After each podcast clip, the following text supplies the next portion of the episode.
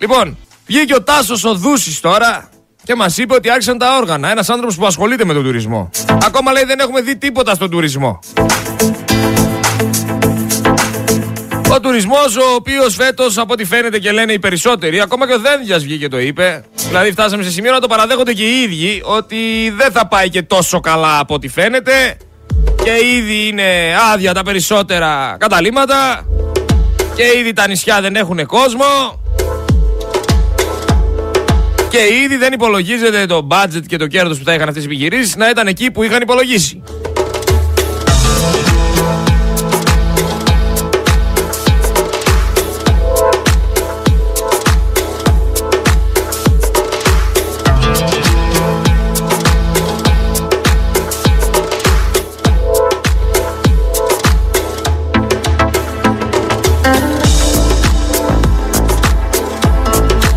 Χάρηκα γιατί μου έστειλε ένας φίλος το πρωί μια πολύ όμορφη εικόνα, ένα πολύ όμορφο βίντεο από κάποιους νεαρούς οι οποίοι πήρανε τα όργανα τους, κιθάρες, μπουζούκια,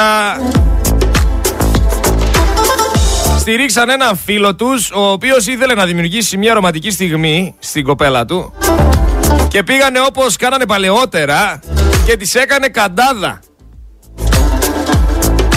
Πραγματικά χάρισε σε πολλούς νοσταλγικές νότες παλαιών εποχών. Αυτές οι παλιές εποχές κρύβανε άλλα συναισθήματα. Έχουν χαθεί αυτές οι, οι καταστάσεις. Έχει χαθεί αυτός ο ρομαντισμός. Είναι η αλήθεια. Πάντως χάρηκα που το είδα. Όχι μόνο γιατί ο ίδιος ήταν χαρούμενος την ώρα που το έκανε, αλλά γιατί και η κοπέλα πρέπει να χάρει και πάρα πολύ.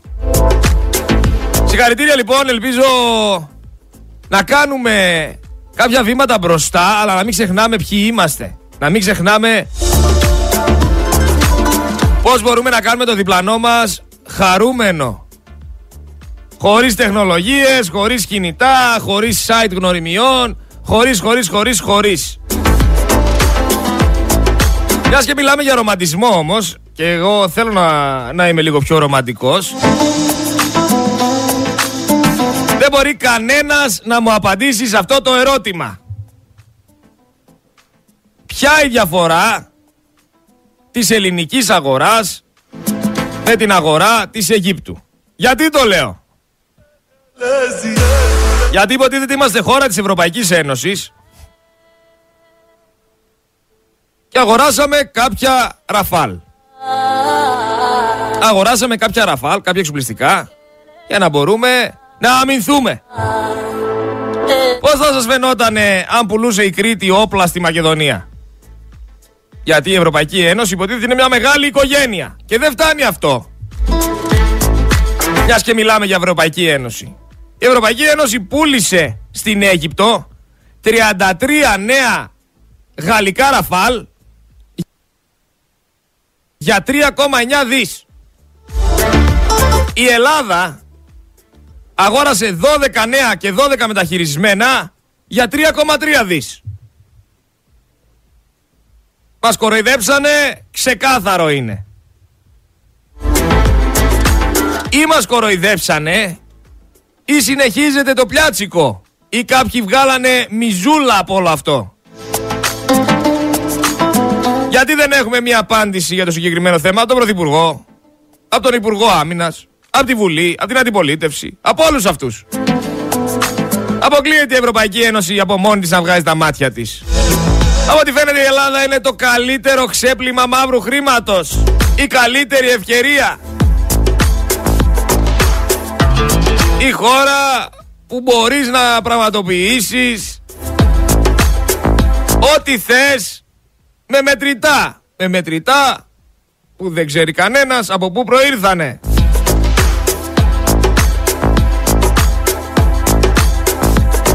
Γι' αυτό και η Ευρωπαϊκή Ένωση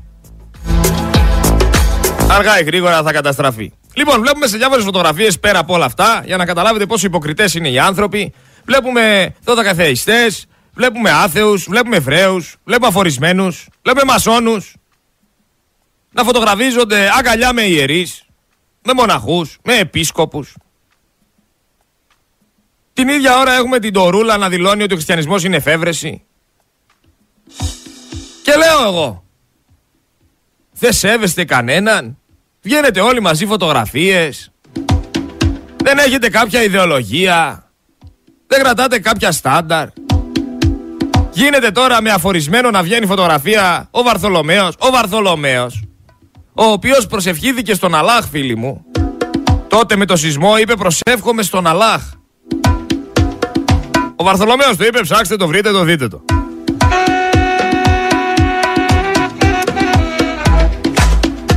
Μιας και μιλάμε για τα παλιά όμως και μιας και αυτός ο ρομαντισμός πλέον έχει χαθεί Αγαπημένο τραγούδι, θα το βάλω σαν χαλί και θα σχολιάζω παράλληλα. Γιατί τώρα με έχει κολλήσει αυτές τις μέρες. Και εντάξει, όσο να είναι, λέει πραγματάκια και είναι ανατριχιαστικό. Γιατί άμα σκεφτείς τα παιδικά σου χρόνια το που μεγάλωσες, τι έκανες και πώς ακρι, ακριβώς έχει εξελιχθεί η ζωή σου και έχει φτάσει εδώ που έχεις φτάσει.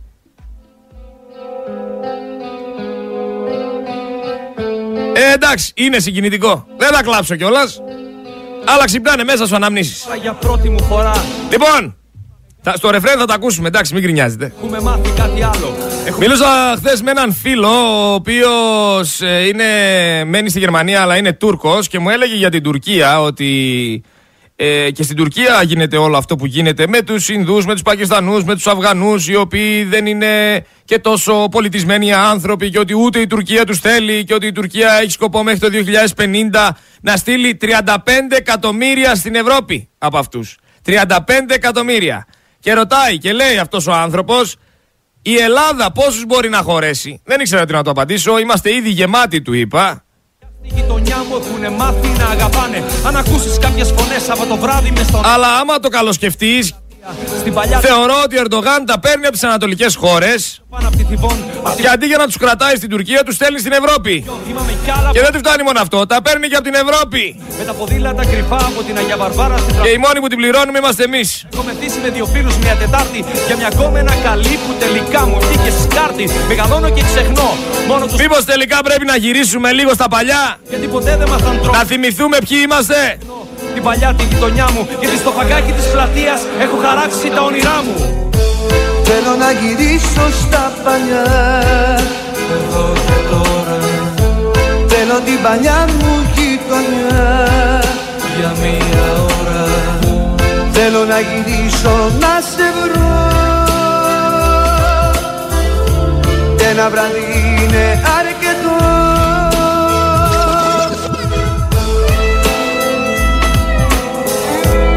Κάποια πράγματα δεν τα έχει το διαδίκτυο. Γιατί ακούω πολλούς να λένε ότι θες να το βρεις μπορείς να το βρεις στο διαδίκτυο. Όχι, δεν είναι έτσι. Πάω μια βόλτα στα παλιά Στην Ήγια, στην Κοκκινιά Να πιω κρασί και να... Υπάρχουν εμπειρίες, υπάρχουν στιγμές που θα σου μάθουν πράγματα που δεν θα σου μάθει κανένας. Γιατί το μεγαλύτερο σχολείο είναι η ζωή και ο κόσμος. Και όσα και να διαβάσεις στο διαδίκτυο δεν θα καταλάβεις.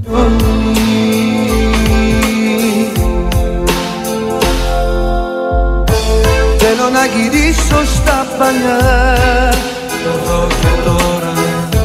Θέλω την παλιά μου γειτονιά. Για μία ώρα.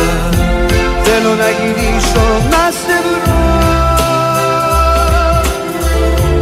Ένα βράδυ είναι να γυρίσω στα παλιά αυτή η κατάδα είναι η αλήθεια μου ξύπνησε. Όχι ότι έχω κάνει κατάδα, μην το, περά, μην το πείτε αυτό. Αλλά μου ξύπνησε αυτό το παλιό, το ρομαντικό, το ελληνικό στυλ.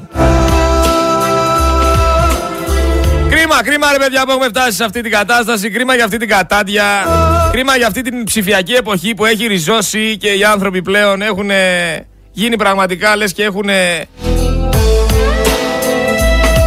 Λες και έχουν γίνει ρομπότ Όλη μέρα με την τεχνολογία. Και όχι τίποτα Το χειρότερο είναι ότι έχουν καταφέρει Μετά από τρεις μέρες να μην ασχολούμαστε με τίποτα άλλο. Δηλαδή ό,τι μας σοκάρει Μας σοκάρει για τρεις μέρες. Μετά το ξεχνάμε να βλέπουμε κάνα βίντεο, να μαθαίνουμε κάτι άλλο από το διαδίκτυο και φεύγει. Είτε είναι ένα δυστύχημα, είτε είναι ένα ναυάγιο, είτε είναι μια δολοφονία, είτε είναι ελληνική μαφία που γαζώνει με συμβόλαια θανάτου. Τρεις μέρες κρατάνε. Όλα. Το σοκ σας. Αυτά που είδατε, αυτά που μάθατε, όλα, όλα τρεις μέρες. Και μετά αλλάζει η ατζέντα θεμάτων, αλλάζει η επικοινωνία και ασχολούμαστε με άλλα. Ό,τι μας πλασάρουν φυσικά. Γιατί αποκλείεται να σε αφήσουν ελεύθερο να σκεφτείς.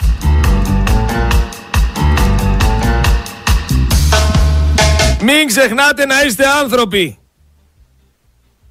Και πιο κοντά στον εαυτό σας θα έρθετε μόνο πνευματικά. Και για μένα ένα πολύ καλό σημείο για να μπορέσετε να βρείτε τον εαυτό σας είναι να πάτε σε ένα βουνό, να πάτε σε ένα ποτάμι, χωρίς τεχνολογία, να είστε κοντά στη φύση, να είστε κοντά στα ζώα, εγκλωβίζετε τον εαυτό σας. Μην το σκλαβώνετε. Λοιπόν, στη Σουηδία, επίθεση με μαχαίρι σε 9χρονο κοριτσάκι σε πάρκο του Γκέτεμπορκ από, τα, από Ιρανό 36 χρονών μετανάστη, ο οποίος φώναζε Αλούχ Ακμπάρ. Αλάχ Ακμπάρ. Αλαχού, Αλαχού Ακμπάρ φώναζε. Με μαχαίρι το επιτέθηκε, το κοριτσάκι είναι σε κρίσιμη κατάσταση. Αυτός ο Μιλάτ Σαλάρι έχει λέει 52 καταδίκες αλλά ζει στη Σουηδία με επιδόματα από το 2002. Του γύρισε η βίδα. Εν τω μεταξύ στο βίντεο που ανέβασα με το οχείο, τη συνέντευξη που είχαμε, έχει μπει, άμα μπείτε στο προφίλ μου Γρηγόρη Σερέτη στο YouTube, φυσικά ανεβαίνει και στο Focus FM 103,6, απλά εκεί το έχω για καβάτζα σε περίπτωση που μας κλείσουν κανένα κανάλι. Αλλά έχει μπει εκεί ένας από το Ισλάμ, θα σας πω και πώς το λένε τώρα, ο οποίος γράφει για το Κοράνι, γράφει, γράφει. Βλέπω καμιά μέρα εδώ να, να φεύγουμε καμιά 50 μέτρα στον αέρα. Αλιάλ Γιουνάνι λέγεται αυτός. Μιλάει για το Ισλάμ και την τρομοκρατία κάτω στα σχόλια. Άμα δείτε, γίνεται κακός χαμός. Τι λέει ο Αλάχ, τι λέει το Κοράνι, μα μου ιστορίες μας ανακάλυψαν χείο.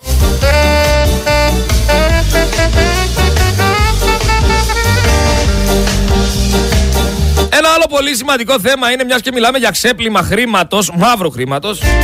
Ε, θα μου πεις το καθαρό, δεν ξεπλένεται. Είναι αυτοί οι influencer.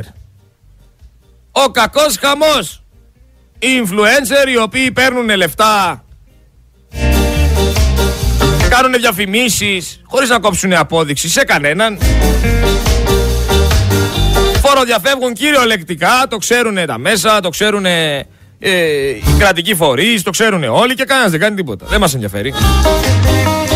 Έχω συγκεκριμένη τύπησα να σας πω. Συγκεκριμένη τύπησα η οποία ήταν τι ήτανε. Η οποία εντάξει, μην, το, μην πούμε τώρα το όνομά της. Γνωστή Θεσσαλονικιά, η οποία έχει χτίσει και έχει, και έχει πάρει σπίτι και έχει κάνει μαγαζί. Μόνος σαν influencer. Το επάγγελμά της ήταν influencer. Έχει βγάλει δηλαδή χιλιάδες ευρώ. Άνοιξε μαγαζιά, αν πήρε σπίτια, τέτοια κανένας δεν απασχολεί. Κανένας δεν πάει να τη ρωτήσει πού τα βρήκες τα λεφτά. Εφορία πετάει χαρταετό. Εσύ άμα φοροδιαφύγεις θα έρθει κατευθείαν να σου ρίξει ένα πρόστιμο να έχεις να τους τιμάσει μια ζωή αλλά influencer δεν τους ακουμπάει κανένας. Κανένας. Μην πειράξουμε τους influencers. Και άμα τα συζητήσεις και με κανέναν influencer, θα σου πει και γιατί και μόνο εγώ φοροδιαφεύγω. Η μισή Ελλάδα φοροδιαφεύγει και ο ένας κάνει και ο άλλος ράνει. Ναι, ρε φίλε, και τι να κάνουμε δηλαδή τώρα; Είναι σαν αυτό που έπαθα χθες. Που πήγα πάρκαρα, ήρθα από πίσω η άλλη με έκλεισε. Πίσω από την άλλη ήρθε κι άλλος, έκλεισε τα μάξια. Δύο αμάξια μας κλείσανε. Δεν μπορούσαμε να φύγουμε με τα μάξια. Μας κλείσαν δύο αμάξια. Και περίμενα, ήρεμος έκανα το διαλογισμό μου μέχρι να έρθει αυτός που έχει το αυτοκίνητο που με έχει κλείσει. Για να μην μαλώσουμε τώρα και χαλάσουμε το βράδυ μας. Ήρθε εκεί, πολύ ήρεμα, τη λέω: Θεωρείς ότι είναι λογικό αυτό που έχεις κάνει, ρε παιδί μου. Τώρα δεν κατάλαβες ότι με έχεις κλείσει και δεν μπορώ να φύγω. Ήταν δεδομένο, δηλαδή το, το ήξερε ότι δεν θα μπορώ να φύγω έτσι πως πάρκαρε. Και μου λέει: Γιατί μόνο εγώ σε έκλεισα; Μόνο εγώ το έκανα; Φυσικά δεν απάντησα. Δεν θα άλλαζε κάτι. Πάρ τα μάξι σου, φύγει να φύγω κι εγώ. Δεν μπορώ να κάθομαι να ασχολούμαι τώρα βραδιάτικα μαζί σου. Αλλά μόνο εγώ το έκανα. Αυτή είναι η δικαιολογία. Καμία αυτοκριτική. Τουλάχιστον να πει ξέρεις κάτι, ρε, εσύ βιαζόμουν. Χίλια συγγνώμη, καταλαβαίνω, έχεις δίκιο. Άστο. Συγχώρεσέ με, θα την έλεγα δεν υπάρχει κανένα πρόβλημα. Εντάξει, όλα καλά. Όχι όμως, δεν έφταιγε. Δεν έφταιγε γιατί το κάνανε κι άλλοι. Φταίνε οι άλλοι. Εγώ δεν φταίω ποτέ. Αυτός είναι ο Έλληνας. Εγώ δεν φταίω ποτέ. Φταίνε οι άλλοι που κάνουν αυτό, κάνουν εκείνο και δεν είμαι η μόνη που το κάνει. Και ρίχνω την ευθύνη αλλού και τι θες τώρα. Που άμα το συνέχιζα μπορεί και να με έβριζε. Ε, με έκλεισε, μπορεί και να με έβριζε. Ε, γι' αυτό δεν το συνέχισα. Γιατί αν με έβριζε θα την έβριζα κι εγώ. Και θα γινόμασταν εκεί πέρα να μην σου πω τι θα γινόμασταν. Παλιά κουβάρια. Δεν βγάζει άκρη, έχω μαγνήτη εγώ στη ζωή μου, το ξέρω πλέον. Επειδή όμως ασχοληθήκαμε με την κοπέλα από την Πολωνία που τη σκοτώσανε στην ΚΟ, θέλω να σας πω ότι καθημερινά συμβαίνουν τέτοια πράγματα. Απλά δεν τα μαθαίνετε. Μην βλέπετε τώρα που έχουν δώσει τροφή στον κόσμο. Μέσα σε 9 μέρες 66 βιασμοί από αλλοδαπούς στην Ελλάδα. Μέσα σε 9 μέρες. Θα δείτε και τους 66 βιασμούς στην τηλεόραση ή θεωρείτε ότι το μόνο που έχει γίνει στην Ελλάδα ήταν αυτό που έγινε στην ΚΟ; Στη Θεσσαλονίκη εδώ πέρα στη, στο Λευκό Πύργο τραβούσαν, σκίζανε τα ρούχα από τα κοριτσάκια εδώ πέρα, τις αφήνανε με τα σουτιέν. Τα ακούσατε πουθενά, εμείς τα αναφέραμε. Είναι απολύτιστοι αυτοί οι άνθρωποι, καλός ή κακός. Και θέλω να ξέρετε ότι δεν είναι το μόνο που συνέβη αυτό στην ΚΟ. Καθημερινά συμβαίνουν πράγματα στην Ελλάδα. Να σας πω για την Αθήνα. Στην Ομόνια τι γίνεται; Που έπαθα πολιτισμικό σοκ την πρώτη φορά που πήγα. Που πέρασα μέσα από τα στενάκια εκεί πέρα και ήταν γεμάτα πρεζόνια. Κάτω στα πεζοδρόμια μεγάλοι άνθρωποι, οικογενειάρχες, κοπελίτσες, ό,τι θες μπορούσες να δεις. Στα πεζοδρόμια κάτω καθόντουσαν με τη σύρικα στο χέρι. Και δεν μιλάμε για έναν και δύο. Μιλάμε για, για πολλούς, για εκατοντάδες. Κάτι έγχρωμοι, κάτι μηγάδες. Ναρκωτικά εδώ, ναρκωτικά εκεί. Έπαθα σοκ. Όχι ότι δεν τα είχα ξαναδεί και εδώ έχουμε περιοχές στη Θεσσαλονίκη που περνάς και τα βλέπεις αυτά. Αλλά εκεί έχει ξεφύγει η κατάσταση. Εκεί λοιπόν, για αυτή, την, για αυτή την περιοχή, τι κάνει το κράτος; Την παραδίδει έτσι; Γιατί πλέον εκεί πέρα έχουν χτιστεί γκέτο.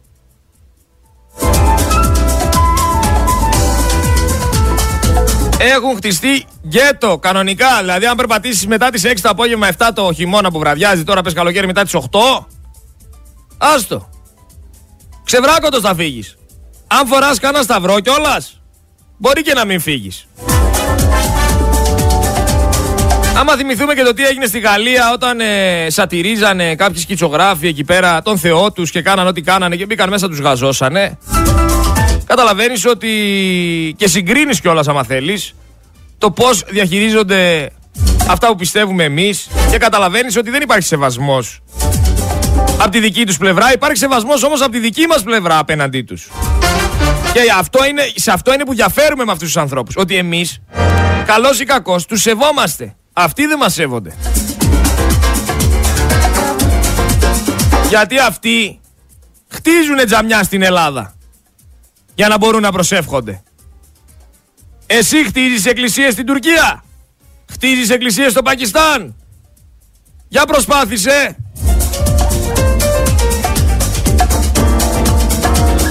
Στείλε έναν ιερέα εκεί.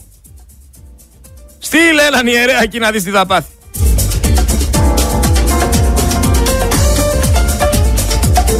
Αλλά οι ίδιοι και οι ίδιοι σας τυραννάνε, οι ίδιοι και οι ίδιοι σας ξεπουλάνε. Δέκα χρόνια έχουν περάσει. Η Χριστούγεννα ήταν όταν με υπογραφή Υπουργού Διοικητικής Μεταρρύθμισης ο Κυριάκος Μητσοτάκης ήταν υπουργός και σας έκοψε δώρο Χριστουγέννων, δώρο Πάσχα, επιδόματα αδεία και πάει λέγοντας. Τι κι αν ενωθούν οι ξενοδόχοι, τι κι αν ενωθούν οι συνδικαλιστές 50% θα πάρει Γιατί, γιατί τα λάχανα δεν αλλάζουν άποψη Εδώ έχουν ανεβεί τιμές στα φάρμακα και κανένας δεν αντιδράει. Σε τρεις μήνες ξέρετε που θα πάνε στο Θεό; Και η συμμετοχή θα μειωθεί που βοηθάει το δίθεν κράτος. Και άντε τρέχα εσύ να βρεις 200 ευρώ να πληρώσεις τα φάρμακά σου. Αν τα έχεις, αν δεν τα έχεις, ψήφισε Μητσοτάκη. Μήπως και σου πετάξει κάνα 20 ευρώ και χαρείς. Πριν πάτε όμως να, να ψηφίσετε, θα σας πρότεινα να διαβάσετε το πόρισμα για τα τέμπη. Το οποίο ήταν συγκλονιστικό. Έβγαλε το ότι δεν υπήρχε τηλεδιοίκηση, ότι ήταν διαλυμένος ο σιδηρόδρομος, ότι κανένα σύστημα δεν λειτουργούσε. Φυσικά θα το αναλύσουμε και καλύτερα στην πορεία. Γιατί έχω μια ανάλυση για εσάς. Άρα για όλη αυτή στην Πολωνία και ο Πρωθυπουργός που ζητάει αυτόν τον άνθρωπο από τον Μπαγκλαντέζ ξέρουν ότι εδώ στην Ελλάδα πάει ο Μπαλάσκας και η παρέα του πάει το σύστημα, τα μέσα μαζικής ενημέρωσης και όλοι αυτοί οι ψευτοδημοσιογράφοι πάνε να βγάλουν ότι αυτή η Αναστάζια ήταν ιερόδουλη. Το ξέρουν αυτό οι Πολωνοί. Γιατί βγήκε ο Μπαλάσκας και μας είπε ότι η Αναστάζια της ΚΟ είχε προφίλ σε πολωνικό site για συνοδούς. Και στο κάδρο των ερευνών είναι και ένας Έλληνας. Ακόμα και να είχε βρεμπαλάσκα. Και ποιος είσαι εσύ βρεμπαλάσκα. Που είμαι σίγουρος ότι στο σχολείο και στη ζωή σου έχεις φάει τόση φάπα. Έχεις φάει τόση φάπα που βγάζεις κόμπλεξ αυτή τη στιγμή. Ακόμα και να έχεις στην Πολωνία προφίλ σε πολωνικό site για συνοδούς τι σημαίνει; Ότι έπρεπε να την βιάσουν και να τη σκοτώσουν. Τι ακριβώς πας να κάνεις ρε μπαλάσκα; Πας να βγάλεις ότι αυτή η κοπέλα ήταν ιερόδουλη και ότι αυτός από τον Μπαγκλαντέζ ο Καημενούλης είναι θύμα; Τι ακριβώς προσπαθείς να περάσεις στον κόσμο βρε μπαλάσκα; Γελίε φαντάρε. Και τι σε νοιάζει η προσωπική ζωή της κοπελίτσας. Ας έκανε ό,τι ήθελε. Έπρεπε να τη βιάσουνε και να τη σκοτώσουνε. Αυτό συζητάμε. Θα τιμωρηθεί αυτός εδώ πέρα ο, ο εγκληματίας. Ναι ή όχι; Εν τω μεταξύ Παλάσκα, Παλάσκα, σημαίνει και θήκη φυσικίων. Φυσικιοθήκη. Αν θυμάμαι καλά. Αν δεν θυμάμαι καλά διορθώστε με. Αυτός ο κυνηγητικός σάκος, μωρέ, δεν είναι; Που βάζουν τα φυσίγγια μέσα. Νομίζω μπαλάσκα λέγεται αυτό.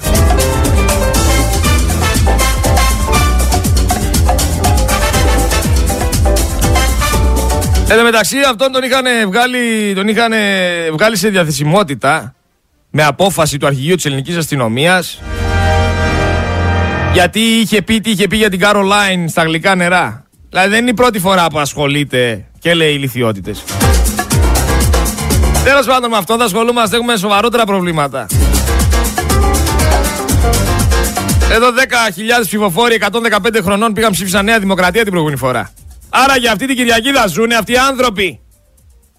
Θα ζουνε. Και αν δεν ζουνε θα τους έχουν διαγράψει τους καταλόγους. Γιατί αν δεν ζουνε θα πρέπει να διαγραφούνε. Γιατί αν δεν διαγραφούνε θα τους περιμένουν να πάνε να ψηφίσουν και θα τους δηλώσουν ότι δεν πήγανε και θα είναι αποχή αυτοί οι άνθρωποι. Θα, είναι, θα δείχνει ότι κάνουν αποχή. Μέσα σε όλα αυτά που συζητάμε όμως, ε, ελληνική μαφία, μεταναστευτικές ροές, όλα αυτά που γίνονται με την Πύλο, με την Γκο, όλα αυτά που γίνονται με το πόρισμα των τεμπών, όλα αυτά που γίνονται στη χώρα μας και πρέπει να συζητηθούν, γιατί την Κυριακή έχουμε εκλογές. Και πρέπει οι πολιτικοί αρχηγοί και τα κόμματα να πάρουν θέση και να μιλήσουν. Βλέπω ότι όλοι παραμένουν στην τρύπα τους. Βλέπω ότι όλοι είναι στην τρύπα τους και δεν μιλάνε. Και έχω καλέσει πάρα πολλές φορές τον αρχηγό της Νίκης να βγει να μιλήσει. Ο αρχηγός της Νίκης, ο οποίος βγήκε και μας είπε ότι ήταν σωστό που έγινε τριήμερο εθνικό πένθος για το καράβι στην Πύλο και ξαναμπήκε στην τρύπα του και δεν είναι μόνο αυτός. Κανένας δεν βγαίνει, ούτε υποψήφιος, ούτε κανένας δεν βγαίνει να μιλήσει. Να πει τουλάχιστον την άποψή του. Ποια είναι η άποψή σας για το μεταναστευτικό; Τι θα κάνετε αν εκλεγείτε; Ποια είναι η άποψή σας για την ελληνική μαφία; Τι θα κάνετε αν εκλεγείτε; Δεν πρέπει να πάρετε θέση. Δεν πρέπει να συζητηθούν αυτά τα πολύ σοβαρά θέματα. Να ξέρει ο κόσμος ποιοι είστε και τι κάνετε.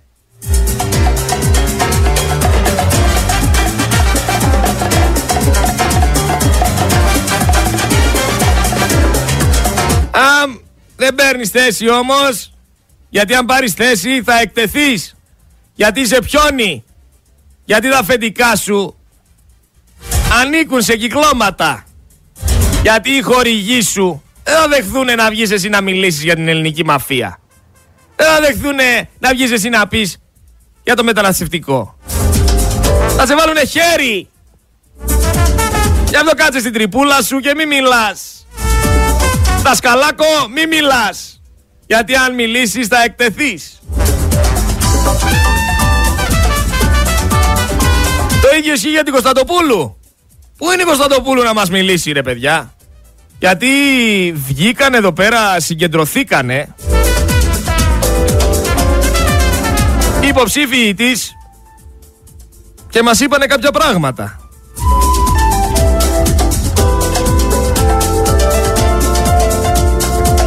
Βγήκανε οι κομμένοι της πλεύσης ελευθερίας της ζωής Κωνσταντοπούλου και τι είπανε; Μας πέταξε η ζωή Κωνσταντοπούλου σαν στημένες λεμονόκουπες. Αυτό είπανε. Εκμεταλλεύτηκε τον αγώνα μας λέει μέχρι να μπορέσουμε να πάρουμε αυτό το ποσοστό και μετά στη θέση μας έβαλε δικά της πρόσωπα. Μας πέταξε σαν στημένες λεμονόκουπες. Ψάξτε το. Οι κομμένοι της πλεύσης ελευθερίας τα λένε αυτά. Δεν τα λέω εγώ. Για να μην νομίζετε ότι εγώ έχω κανένα προσωπικό πρόβλημα με συγκεκριμένα κόμματα. Εγώ λέω την αλήθεια. Με δηλώσεις από υποψήφιους δικούς τους.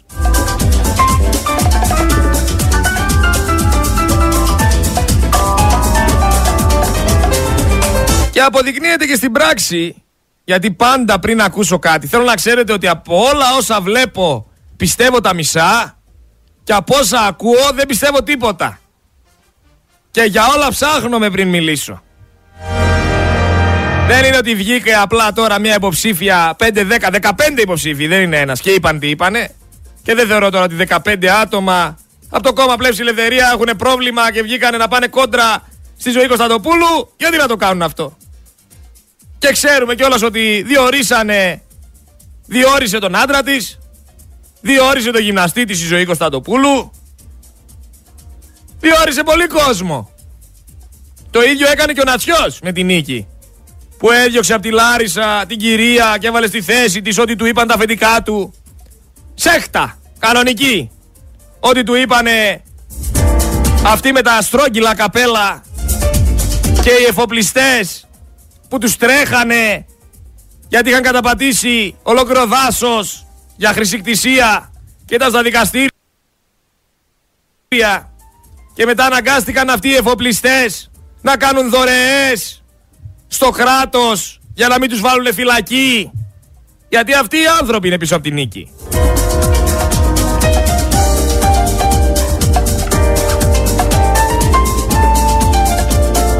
Πολλά τα λεφτά, πολλά τα συμφέροντα. Και πραγματικά λυπάμαι που μας κυβερνάνε παιδόφιλοι, βιαστές, απατεώνες, κλέφτες και δεν πάτε, δεν ξυπνάτε να πάτε να ρίξετε σε κάποιον άνθρωπο ο οποίος είναι τίμιος, ο οποίος είναι Έλληνας, Ορθόδοξος, ο οποίος παλεύει για τη χώρα. Πραγματικά λυπάμαι. Στις 25 Ιουνίου όμως για όλους αυτούς που θα συνεχίσουν να ψηφίζουν Μητσοτάκηδες θα συνεχίσουμε να δίνουμε και το μισθό, μισθό μας για το ρεύμα. Να το ξέρετε. Αλήθεια, από ποιο γραφικό μέρος πιστεύετε ότι θα ανακοινώσει ο Μητσοτάκης αυτή τη φορά το ότι χρεοκοπήσαμε; Αλήθεια, τι κοινό έχει ο περιπτεράς ο Μπακάλης, ο μηχανικός, ο δικηγόρος, ο υδραυλικός, με αυτούς που έχουν τη Motor Oil, την Τέρνα; Τι κοινό έχει ο Μεροκαμπατιάρης με το Μητυλινέο, με το Μασούτι;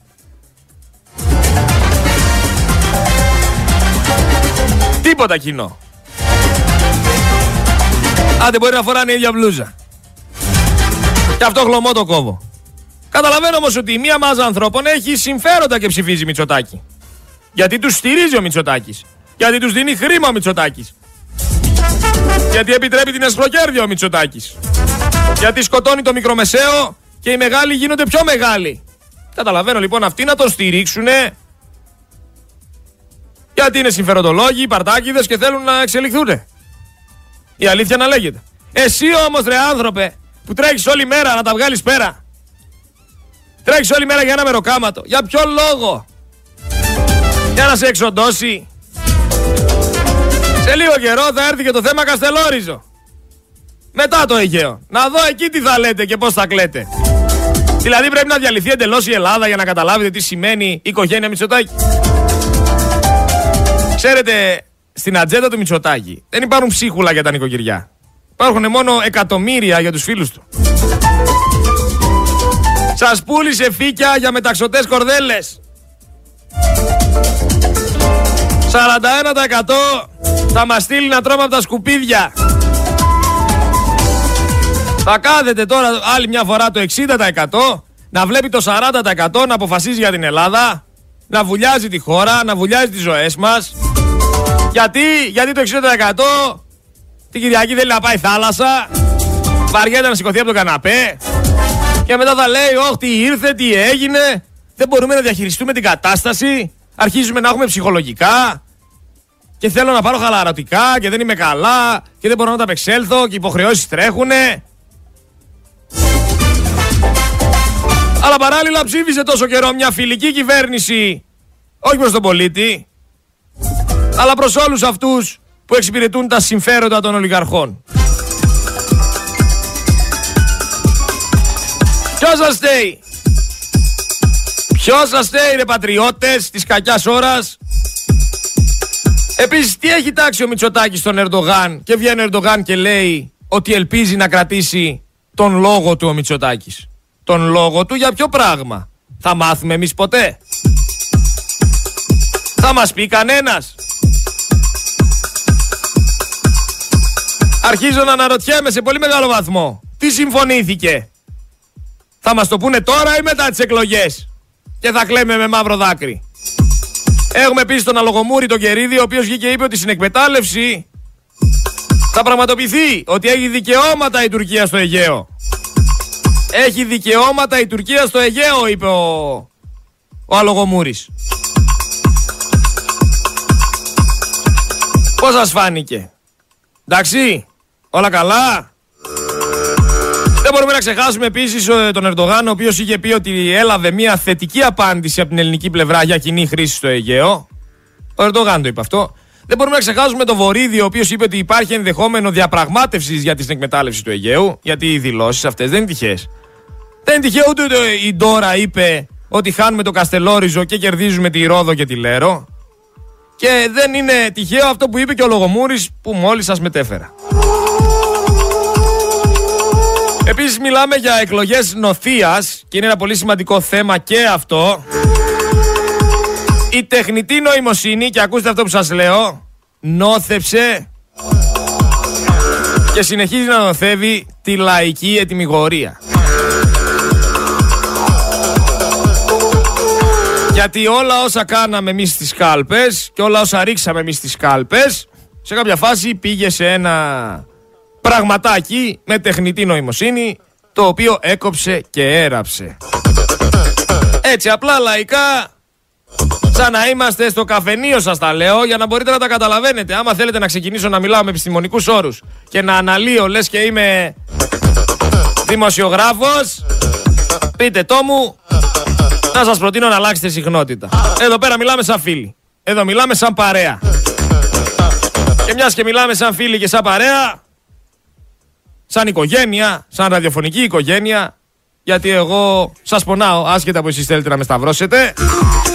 Θα με ακούσουμε λίγο ένα ηχητικό για να το σχολιάσουμε. Τα δικά μας μέτρα έχουν ενταχθεί στο μεσοπρόθεσμο. Είναι ήδη κοστολογημένα σε ευρωπαϊκό επίπεδο. Γιατί όπως ξέρετε, στο μεσοπρόθεσμο δεν μπορούμε να κάνουμε κολπάκια. Ε, το πρόγραμμα σταθερότητα λοιπόν δεν περιλαμβάνει μια σειρά από πράγματα. Δεν περιλαμβάνει τις καινούργιες πολιτικές. Δηλαδή, όλες τις πολιτικές, το αφορολόγητο, ε, αυτά τα τρία που είναι μεν ως δημοσιονομικός χώρος, δεν περιλαμβάνονται. Ε, περιλαμβάνονται ως δημοσιονομικός χώρος, αλλά δεν περιλαμβάνονται στο μακροοικονομικό σενάριο. Ισχύει ότι λέτε έξω ότι θα δώσετε αυξήσεις 13% μέσα, ενώ μέσα λέτε ότι θα δώσετε αυξήσεις 25%. Εξηγώ ότι ε, αυτό που λέμε ε, είναι το no policy change σενάριο. Αυτό που θα υπήρχε αν δεν ε, ε, καταμένουμε τις εκλογές και δεν κερδίζαμε τις εκλογές. Ε, δεν περιλαμβάνει την δεν περιλαμβάνει τις πρακτικές εισφορέ που έχουμε δεσμευτεί και που έχουν άμεση επίπτωση, δεν περιλαμβάνει την αύξηση του κατώτερου μισθού, η οποία είναι δεσμευσή μας 950, η οποία επιδρά πολύ σημαντικά στο μέσο μισθολογικό κόστος. Πολύ ωραία. Πολύ ωραία μας τα λέτε. Επίσης μας είπε ο Δένδιας ότι δεν πάει πολύ καλά η σεζόν. Είχαμε βάλει λέει τον πύχη στον ουρανό. Αφού είστε άριστοι βρε Δένδια. Αν θέλει να Εμπόδια υπάρχουν προφανώς στον δρόμο. Α πούμε, ενημερωθήκαμε τώρα ότι η αφήξη τον Ιούνιο δεν είναι η προσδοκόμενη. Το, το, το νιώθω και το βλέπω. Και επειδή έχετε καταγωγής από την Κέρια, έχετε την. Ε, ναι. ε, ξέρετε, έχετε επαφή με τον τουρισμό. Δεν πάει πολύ καλά η σεζόν. Ότι δεν πάει πολύ καλά. Δεν πάει πολύ καλά. Θέλω να σας είμαι ειλικρινής. Ναι. Ή να το θέσω αλλιώς. Είχαμε βάλει τον πύχη στον ουρανό και ενώ δεν είναι κακή σεζόν καθεαυτή, mm-hmm. όμως είναι χαμηλότερη από αυτό που περιμέναμε. Για διάφορους λόγους. Ακρίβεια, αλλά και ο καιρός. Δεν μας βοήθησε ο καιρός. Δεν βοήθησε. Ξέρετε, αυτά τα, ναι, τα, ναι. τα Σαββατοκύριακα που συμπληρώνουν τις κενές θέσεις των αεροπλάνων και τα οποία είναι πάρα πολύ καλά, δεν πραγματοποιούνται. Ούτε κανείς μπαίνει στο ίντερνετ και βλέπει βροχές και καταιγίδες. Εντάξει, δεν πρόκειται ε, να πληρώσει ναι. για να πάει να βραχεί. Άρα λοιπόν δεν μας βοήθησαν και διάφορες παράμετροι. Από εδώ και πέρα να δούμε τι θα γίνει. Δεν βοήθησαν διάφοροι παράμετροι. Δεν τους καημενούλιδες, ρε παιδιά, τους έπιασε βροχή και ακυρώθηκαν όλα τα σχέδιά τους. Τέτοιου είδους σχέδια έχει η Νέα Δημοκρατία. Που ακυρώνονται με μια βροχή. Δηλαδή δεν έχουν υπολογίσει το ότι υπάρχει περίπτωση να βρέξει. Αν βρέξει, τελείωσε το σχέδιό μας. Καταραίει η χώρα. Καταραίει ο τουρισμός. Καταραίει η Ελλάδα. Μια βροχή είμαστε λοιπόν. Πάμε να ακούσουμε λίγο όμως και τον αρχηγό τους. Πάμε να ακούσουμε και το Μητσοτάκι τι έλεγε και τι είπε. Είχατε δεσμευτεί το 2019 για την προσωπική διαφορά και τον νόμο Κατρούγκαλου, ότι θα το καταργήσετε τον νόμο Κατρούγκαλου. Όχι μόνο δεν καταργήσατε τον νόμο Κατρούγκαλου, πατήσατε πάνω στον νόμο Κατρούγκαλου και συνεχίσατε. Είχαμε πει ότι θα διορθώσουμε αδικίες του νόμου Κατρούγκαλου. Καθαρές κουβέντες λοιπόν. Ο νόμος Κατρούγκαλου καταργείται. Καθαρές κουβέντες λοιπόν. Καθαρές κουβέντες. Καθαρές κουβέντες ή καθαρά ψέματα; Γιατί στην προκειμένη ακούσαμε τον Πρωθυπουργό να λέει ψέματα. Ακούσαμε τον Πρωθυπουργό να λέει ψέματα. Το ξαναλέω και θέλω να το γράψετε 100 φορές. Σας βάζω μαθήματα για το σπίτι. 100 φορές θέλω να γράψετε καθαρά ψέματα από τον Κυριάκο Μητσοτάκη. Μιας και ακούσατε αυτό το ηχητικό που σας αποδεικνύει ότι ο άνθρωπος είναι ψεύτης. Είναι επαγγελματίας ψεύτης. Καλά. Μην πούμε για τον άλλον ψεύτη. Ο άλλος έχω ηχητικά να σας βάλω να παίζει τρεις ώρες συνεχόμενα. Καλοκαίρι, αν πάω διακοπές, θα σας βάλω τον Άδωνη τρεις ώρες να λέει ψέματα. Μπας και το εμπεδώσετε, μπας και το καταλάβετε. Λοιπόν, βλέπουμε αρκετές διαφημίσεις τώρα σε λεωφορεία, στο μετρό, σε στάσεις, οι οποίες περνάνε υποσυνείδητα μηνύματα. Θέλω να σας πω ότι στην ψυχολογία, στην κοινωνική ψυχολογία, υπάρχει η επιβολή καταστάσεων. Είναι κάτι που διδαχθήκαμε στο πανεπιστήμιο. Η επιβολή καταστάσεων λοιπόν, υποσυνείδητα πάντα ξαναλέω, έχει μία τακτική. Παρουσιάζει συνεχώς μία εικόνα στο πλήθος, επανελειμμένα. Περνάει αυτή η εικόνα στο υποσυνείδητο και έτσι η μάζα αποδέχεται ευκολότερα. Αποδέχεται ευκολότερα γιατί; Γιατί κάπου το έχει ξαναδεί. Γιατί κάπου το ξέρει. Ή το έχει ακούσει ή το έχει δει. Αυτή είναι λοιπόν η τακτική τους. Χρησιμοποιούν την κοινωνική ψυχολογία για να σας περάσουν μηνύματα να έχετε μαζί σας έναν από τον Μπαγκλαντές και να το φροντίζετε γιατί αγαπάει το σπίτι του αλλά θέλει ένα καλύτερο αύριο. Πρέπει να αποδεχτείτε το ότι περισσότεροι εκεί πέρα έξω είναι ομοφιλόφιλοι και μπορούν να φοράνε string, μπορούν να φοράνε λουρί και να περπατάνε στα τέσσερα μαζί με το συνοδό τους. Πρέπει να τα αποδεχτείτε αυτά τα πράγματα γιατί σας τα δείχνουν στη στάση στα λεωφορεία, στα τρένα και είναι φυσιολογικά. Αυτό. Αυτό σας λέει η νέα τάξη πραγμάτων και δεν θέλω να σηκώνετε και πολύ κεφάλι γιατί λίγο λίγο θα το κάνουν και νόμιμο και άμα σηκώνετε κεφάλι θα είστε παράνομοι. Μόνο αυτό δεν έχουν κάνει παράνομο, το να μπορείς να σηκώσεις το κεφάλι. Θα γίνει κι αυτό όμως. Άραγε ασχολείται κανένας με τους γονείς των παιδιών που χάθηκαν στα τέμπη; Γιατί έχουμε στα Γιάννητσά μια κυρία η οποία βγήκε και φώναξε ότι θέλει δικαίωση. δικαίωση στην Ελλάδα θα αστειεύεστε. Εγώ μαζί σας. Αλλά θα αστειεύεστε. Μόνο αν δείτε τι έγινε στην Κόρινθο στο Δημοτικό Συμβούλιο που πιάστηκαν στα χέρια και αρχίζουν να παίζουν μπουνιές θα καταλάβετε. Και το θεωρώ λογικό ότι πιάστηκαν στα χέρια. Γιατί υπάρχει μια περίπτωση ένας εκεί πέρα να είναι τίμιος και να έχει μπλέξει με 50 λαμόγια μέσα στο Δημοτικό Συμβούλιο το οποίο θέλουν να φάνε λεφτά όλοι μαζί. Και να πάει και να λέει τι είναι αυτό που κάνετε, ρε; Και να το βγάζουν τρελό, να το βγάζουν βίαιο, ενώ αυτός έχει δίκιο. Και κανονικά θα πρέπει όλους αυτούς να τους κάνει μπλε μαρέ. Γιατί όλοι αυτοί είναι απαταιώνες κλέφτες. Και σε αυτή τη χώρα έχουν ριζώσει απαταιώνες και κλέφτες. Ο Αλή Μπαμπάκη 40 κλέφτες. Κυριολεκτικά αυτό σημαίνει στην Ελλάδα. Όλοι αυτοί θα μπορούσε κάλλιστα ο Αλή Μπαμπά με τους 40 κλέφτες να είναι σε ένα δημοτικό συμβούλιο και να κάνουν ό,τι κάνουν. Ο Αλή Μπαμπά δεν ξέρω, είχε, είχε βγει δημαρχό. Είχε βγει δήμαρχος ο Αλή Μπαμπά. Ή περιφερειάρχης, ή πρωθυπουργός. Θα του τέριαζε πάντως. Θα του τέριαζε. Η ταύτιση. Σίγουρα όταν λέμε για ένα σόι στην Ελλάδα, ξέρουμε για ποιο μιλάμε. Δεν θέλω τώρα να εκφέρω πώς ακριβώς το λέμε αυτό το σόι. Ξέρουμε όμως σε ποιον να απευθυνόμαστε. Επίσης δεν θέλω να πέφτετε σε παγίδες. Μπορεί ο καθένας να βγει να τάξει ό,τι θέλει. Εγώ μπορώ αύριο να σας πω: Έκανα ένα κόμμα και θα, θα σώσω την Ελλάδα, θα μειώσω τη φορολογία, θα εξορίξω πετρέλαιο, θα στείλω όλους αυτούς τους ανθρώπους πίσω στη χώρα τους, θα, θα στείλω όλους τους δολοφόνους, όλους τους κλέφτες, όλους τους παιδοβιαστές εκεί που τους ανήκει. Μπορώ να σας τα πω όλα αυτά. Το θέμα είναι, μπορώ να το κάνω. Αυτό να αναρωτιέστε. Γιατί ο Έλληνας έχει γίνει ευκολόπιστος. Βγαίνει ένας, του λέει στο βουνό, θα φέρω θάλασσα. Θα φέρω θάλασσα στο βουνό μέσα. Και λέει, καλή ιδέα, χρειάζομαι θάλασσα, να μην τρέχω τώρα για ψάρεμα στα Νέα Ρόδα. Να μην τρέχω για ψάρεμα στην Τωρώνη. Αφού είπε αυτός εδώ θα μου φέρει θάλασσα στο βουνό, θα ψηφίσω αυτόνα. Μπορεί όμως αυτός να σου φέρει θάλασσα στο βουνό. Γιατί αυτό αν τον ψηφίσεις θα εκλεχθεί και θα ξεχάσει τι σου έλεγε. Μπορεί να πάει να το ρωτήσει μετά τις εκλογές. Δεν είπες θα φέρεις θάλασσα και να σου πει ποια θάλασσα, ρε, είσαι τρελός. Δεν γίνεται να φέρουμε θάλασσα. Πας καλά. Μην πέφτετε λοιπόν στην παγίδα, μην είστε ευκολόπιστοι. Λοιπόν, πάμε να κάνουμε μια γρήγορη ανάλυση για το πόρισμα των τεμπών για να πάμε δεύτερη ώρα σε γραμμές.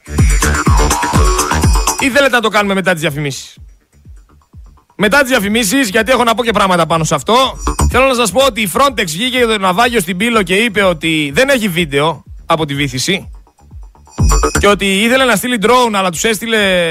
Τους είπανε να πάνε αλλού και μπερδεύτηκε τον drone και πήγε αλλού. Οπότε, εφόσον δεν υπάρχει βίντεο από τη βήθηση, αρχίζουν πολλοί να αμφιβάλλουν για το αν βούλιαξε όντως αυτό το πλοίο, για το αν υπήρχαν όλοι αυτοί οι νεκροί που είπανε, γιατί δεν έχουν εικόνα. Δεν ξέρουν αν συνέβη. Και αμφιβάλλουν τώρα κάποιοι. Έγινε, δεν έγινε, ήταν ένα τρικ να αλλάξει ατζέντα θεμάτων, το είδε κανένας με τα μάτια του. Ήρεμα ρωτάω. Επίσης παρουσιάζουν ένα TikTok από έναν ε, από αυτούς που ήταν πάνω στο καράβι, ο οποίος έκανε βίντεο στο TikTok και το ανέβασε όσο ήταν πάνω στο καράβι. Καλά, γυναίκες και παιδιά δεν υπήρχαν. Σας το λέω. Ήταν όλοι άντρες. Όλοι ήταν ηλικίας 25 με 45 χρονών. Γυναικόπαιδα δεν υπήρχαν πάνω. Το βιντεάκι υπάρχει στο TikTok. Άμα θέλετε το ανεβάζω κιόλα να το δείτε για να σας φύγει η απορία. Γιατί γυναικόπαιδα συζητιόντουσαν και τίποτα. Όλοι άντρες. Όλοι χαρούμενοι, όλοι είχαν λεφτά πάνω τους.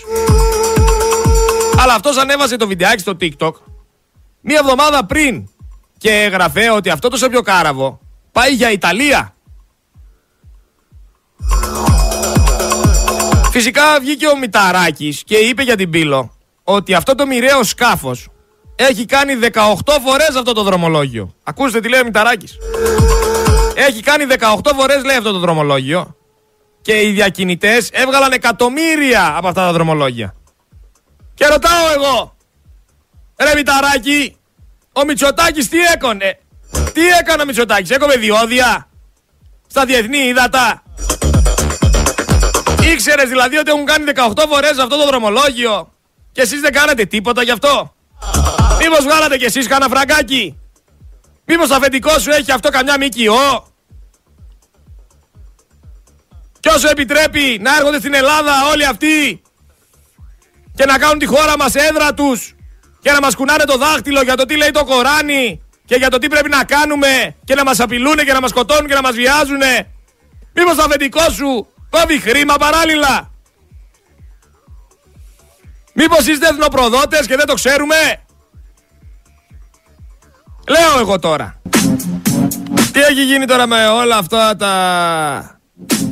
Τα τρικάκια με όλη αυτή την ανομία με τις αφήσει, με τα κόμματα, γεμίζουν τους δρόμους με τις αφήσει τους. Ο Δήμος δεν λέει τίποτα. Άμα είναι δικός ο Δήμαρχος κάνει και την παλαβή.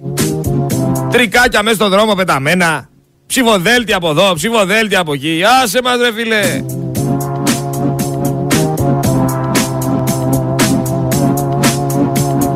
Δεν μπορώ άλλο. Χαιρετίσματα σε όλους. Είδα πολλά ναι, είδα πολλά όχι. Δεν έκατσα να τα μετρήσω. Για σημαία της εκπομπής λέει ένας, θα σου πρότεινα ένα τραγούδι. Ραπ του ραψοδού φιλόλογου λέει. Άκουσέ το με ησυχία και θα το δεις. Βασίλης από Κολονία. Βίβα Κολόνια. Γεια σου φίλε. Όχι λέει, ο Μαζονάκης είναι μασόνος. Ωραίος είναι ο Μαζονάκης μωρέ, γιατί το λες αυτό; Παιδί της γειτονιάς. Ο Γιώργος. Εντάξει. Έχει κάνει κάποια λάθη στη ζωή του. Ποιος δεν έχει κάνει όμως λάθη. Εμένα μου αρέσει. Ωραία φωνή έχει, σαν καλλιτέχνης είναι φοβερός. Δεν το ξέρω προσωπικά τον άνθρωπο, δεν μπορώ να τον κρίνω. Αν το γνωρίσω και εδώ ότι παραφέρεται ότι δεν έχει καλή συμπεριφορά, να βγω να σας πω ότι δεν είναι καλός. Άμα το γνωρίσει όμως, μπορεί να είναι και ο καλύτερος άνθρωπος. Οπότε μην κρίνετε χωρίς να ξέρετε κάποιον. Χωρίς να τον έχετε γνωρίσει. Εμένα πάρα πολύ μακριά από το ραδιόφωνο και με λένε τι αγρίκος είσαι εσύ, τι χωριά της είσαι εσύ. Από ποιο δέντρο κατέβηκες, από ποιο βουνό κατέβηκες. Και άλλοι με συναντάνε και με γνωρίζουν, μου λένε είσαι πολύ καλό παιδί. Είσαι πολύ καλός άνθρωπος. Το μικρόφωνο ακούγεσαι πολύ διαφορετικός.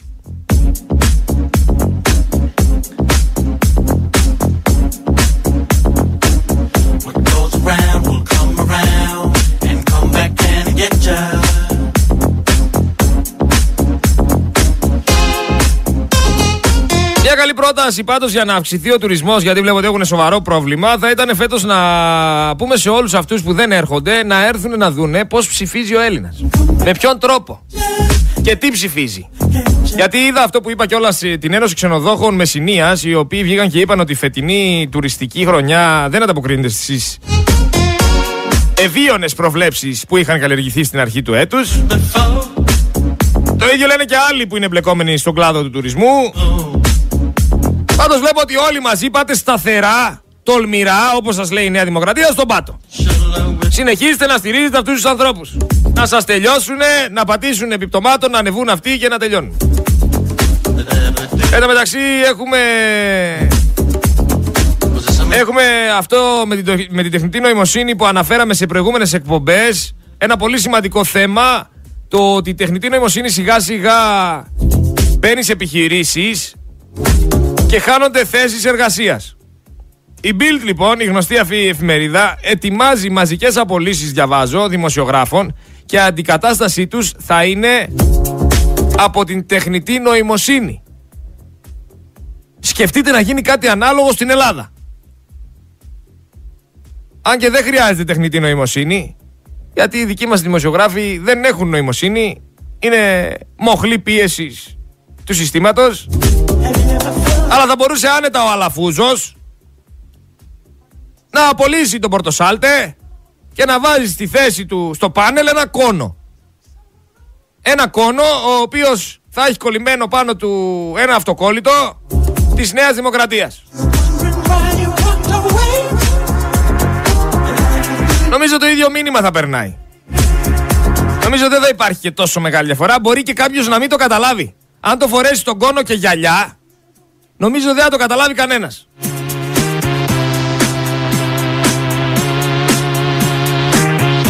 Να κρατήσουμε και το ίδιο ποσοστό νοημοσύνης εκεί σε αυτό το κανάλι. Ξεχάσατε ποιανού ήταν τα μάξι. Ξεχάσατε ποιοι ήταν αυτοί που δολοφονήθηκαν. Ξεχάσατε τα συμβόλαια θανάτου. Ξεχάσατε τις δολοφονίες. Σας βάλανε να ασχοληθείτε με άλλο θέμα. Για τον τουρισμό επίσης θα μπορούσαμε να κλωνοποιήσουμε τον Ζέρβα, να στείλουμε μαζί του και κάποιους συλλόγους σε σε όλα τα νησιά της Ελλάδας. Κλώνει μαζί με συλλόγους σε όλα τα νησιά και να κάνουν αυτό που έκανε ο Ζέρβας.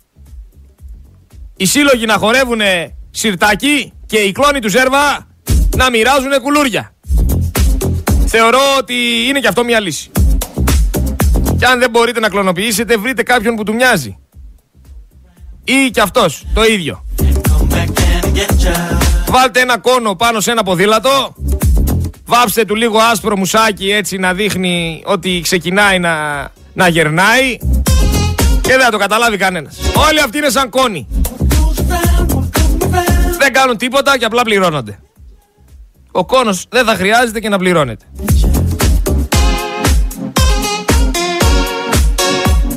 Ρεκόρ ακυρώσεων, το είπαμε.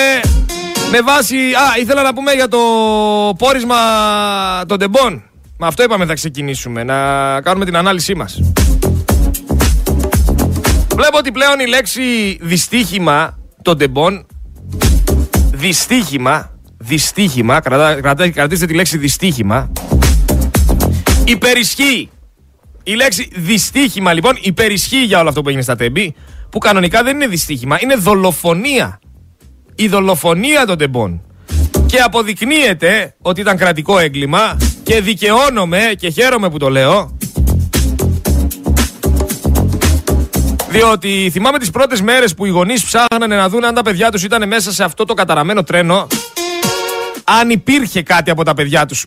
Γιατί κάποιοι άνθρωποι εξαϊλώθηκαν. Η κατάσταση ήταν τραγική. Και βγαίνανε τότε στα κανάλια και λέγανε ότι ο Σταθμάρχης έφταιγε, ήταν ρουσφέτη και ότι ο άλλος έφυγε και ότι δεν φταίει σε τίποτα ο Καραμαλής και βγήκε ο Καραμαλής παρετήθηκε και ζήτησε συγγνώμη με δάκρυα στα μάτια και θα δώσουμε αποζημιώσεις και θα δικαιωθούν οι γονείς. Και πήγε ο Μητσοτάκης και μίλησε με τους γονείς και έκανε, πήγε και η άλλη άφησε τριαντάφυλλα. Τα έριξε μες στα βαγόνια και ο κακός χαμός. Και είχε τηλεδιοίκηση μετά μας είπανε. Και ότι είχε σύστημα και ότι υπήρχε ασφάλεια. Και ότι εμείς συκοφαντούμε. Και ότι εμείς είμαστε ψεκασμένοι. Και ότι δεν ξέρουμε. Και πηγαίναν με τις κάμερες και τους ξεβρακώνανε και λέγανε τι είναι αυτά που λέτε, δεν υπήρχε τηλεδιοίκηση και ξανά αυτοί μας προσπαθούσαν να μας πείσουν για το αντίθετο ότι ναι υπήρχε. Μου θυμίζει αυτό το, τον πρόεδρο του Εδεσαϊκού όλη αυτή η κατάσταση. Ναι, αλλά αυτοί θέλανε και εμείς δεν θέλαμε και... Ξέρετε τώρα, πρόεδρος Εδεσαϊκού. Σταθερή αξία. Και υπήρχε, δεν υπήρχε τηλεδιοίκηση, φτάσαμε και καταλήξαμε στο ότι όλοι αυτοί που κάνουν την έρευνα θα έχουν τα καταδίωκτο. Και τώρα βγαίνει το πόρισμα που λέει ότι δεν λειτουργούσε τίποτα, ότι το τρένο αυτό πήγαινε τυφλά, ότι οι ζωές αυτές πηγαίνανε και όπου βγει. Αλλά δεν πρέπει να ασχοληθούμε. Γιατί αυτή τη στιγμή σηκώνουν πανό με λουλούδια στην Αχαΐα, στρώνουν τους δρόμους με φυτά για να περπατήσει ο αυτοκράτορας. Και φυσικά δεν πρέπει να εργαλειοποιούμε αυτό το θέμα γιατί δεν έφταιγε η κυβέρνηση μας λένε τώρα. Τελικά το πόρισμα λέει πως άφησαν μόνο του έναν σταθμάρχη ο οποίος ήταν ρουσφέτη, ο οποίος δεν είχε καμία εμπειρία, ο οποίος ήταν άσχετος να εποπτεύει την πορεία των σειρμών του τρένου. Και στο σιδηροδρομικό δίκτυο δεν λειτουργούσαν τα απαραίτητα ηλεκτρονικά μέσα ασφαλείας, λέει το πόρισμα. Το βασικό συμπέρασμα της έκθεσης όλων αυτών των δικαστικών εμπειρογνωμόνων για τα αίτια της τραγωδίας των τεμπών το οποίο παραδόθηκε σε ειδικό εφέτη ανακριτή που κάνει έρευνα για αυτό το πολύ νεκρό δυστύχημα πόσο καιρό μετά λένε λοιπόν όλοι αυτοί ότι και έχουν βγάλει το συμπέρασμα πως εάν λειτουργούσαν τα ηλεκτρονικά συστήματα ασφαλείας αυτά που λέγαμε εμείς πριν πέντε μήνες τρεις, αυτοί τα λένε τώρα αλλά δεν πειράζει πως εάν λειτουργούσαν λέει τα ηλεκτρονικά συστήματα ασφαλείας η τραγωδία θα έχει αποφευθεί. Τεινάζουν στον αέρα όλα τα επιχειρήματα τα οποία χρησιμοποιούσε ο Μητσοτάκης και οι φίλοι του Φυσικά τα χρησιμοποιούσαν προκειμένου να αποσιωπήσουν οι, όλοι αυτοί οι οποίοι κατηγορούσαν για την τραγωδία την κυβέρνηση. Στήσανε επικοινωνιακά σοου μπροστά στις κάμερες. Στείλανε την πρόεδρο να ρίξει λουλούδια στο βαγόνι. Στείλανε τον Καραμαλή να παρετηθεί. Να δείξουν ότι τους ενδιέφερε. Και πλέον αποδεικνύεται και για ποιο λόγο περάσαν την τροπολογία για το ακαταδίωκτο της έρευνας. Την έρευνα την οποία ανέλαβε προσωπικά ο Ντογιάκος. Δεν είναι τυχαίο νομίζω. Γιατί στην Ελλάδα τίποτα δεν γίνεται τυχαία.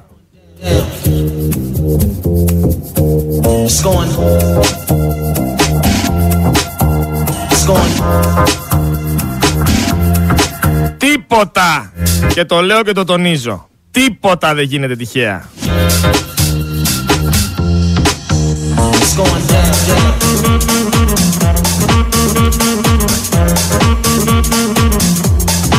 Ο Ντογιάκος. Ο Ντογιάκος. Ρε τη σύμπτωση. Λοιπόν έχουμε κραυγή αγωνίας για τα ράτζα στα νοσοκομεία. Πριν λίγο εδώ πέρα, όταν είχαμε δελτίο ειδήσεων, βγήκε η Δέσποινα Υποτίτσι από το στούντιο και συζητήσαμε λίγο. Μου είπε για αυτό το τρίχρονο παιδάκι το οποίο αιμορραγούσε, πήγε από εδώ στα νοσοκομεία, πήγε από εκεί στα νοσοκομεία. Του είπανε δεν λειτουργεί ο ένα, το ένα μηχάνημα, δεν λειτουργεί το άλλο και τελικά βάλανε από το νοσοκομείο λεφτά να πάει σε μια ιδιωτική κλινική να κάνει τις εξετάσεις που έπρεπε να κάνει για να μην χάσει τη ζωή του. Για να μην χάσει κι άλλο αίμα, να το πούμε έτσι απλά. Δεν ξέρω αν ήταν και τόσο κρίσιμη η κατάσταση. Πάντως έκανε μια κύκλα όλα τα νοσοκομεία, κανένα δεν μπορούσε να το βοηθήσει και τελικά το στείλανε οι ίδιοι από τα δημόσια νοσοκομεία με δικά τους έξοδα σε ιδιωτική κλινική. Να τρελαίνεσαι. Επίσης μου είπε ότι στις αίρες έχει Κάπως, ε, κάπως, κάπως στις κλινικές και στο νοσοκομείο δεν υπάρχει ασθενοφόρο πουθενά τίποτα. Στη Χαλκιδική χρόνια τώρα είναι ένα το ασθενοφόρο το οποίο λειτουργεί. Μια κατάσταση τραγική, μια κατάσταση απελπιστική. Αναπάντητα όμως για τα τέμπη παραμένουν διάφορα ερωτήματα και από τους συγγενείς. Για τις αποζημιώσεις δεν μιλάει κανένας, στην εταιρεία την κάλυψαν. Τον έναν το βοηθήσανε, τον άλλον το βοηθήσανε και μείναν αυτοί οι γονείς μόνοι, χωρίς τα παιδιά τους, να φοράνε μαύρα, να κλαίνε, να ζητάνε δικαίωση σε μια χώρα η οποία δεν ενδιαφέρεται για τίποτα άλλο παρά μόνο για τα λεφτά. Και ας ξεπουλήσει και τη σημαία της.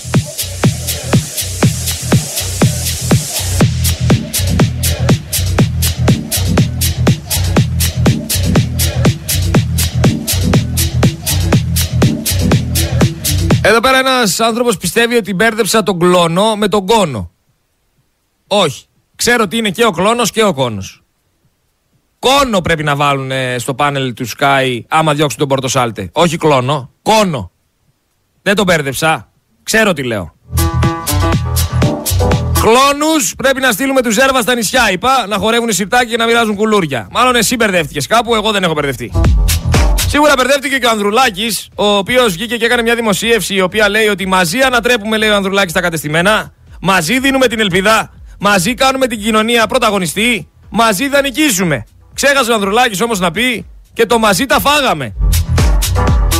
Όπως έλεγαν οι προηγούμενοι από αυτόνα, οι πιο χοντροί, οι πιο σημίτε. Αλλά όλοι η ίδια φάρα είναι. Λοιπόν, διόρισαν δικαστικό αντιπρόσωπο, λέει, έχουν καταγγελία από το ΣΥΡΙΖΑ Μαγνησίας. Διόρισαν δικαστικό αντιπρόσωπο τον Δήμαρχο Νότιου Πηλίου και στέλεχος της Νέας Δημοκρατίας. Αυτός τώρα εκεί τι έκανε και τι έρανε, εφόσον είναι στέλεχος κομμάτων, εφόσον είναι στέλεχος κόμματος και υπάρχουν στελέχοι κομμάτων οι οποίοι είναι δικαστικοί, θα το πάθω το, το κεφαλικό, δεν υπάρχει περίπτωση. Βλέπετε, σιγά σιγά αρχίζουν οι δυσλειτουργίες. Κάθε μέρα τρεις ώρες να κελαϊδάς δεν είναι φυσιολογικό. Σιγά σιγά δυσλειτουργίες. Θα πάθω κάνα του βρουτζά και θα λέτε τι έπαθε το παιδί. Τόσο νεαρό ήταν. Ε, πώς; Θα με φάτε λάχανο. Δεν υπάρχει περίπτωση.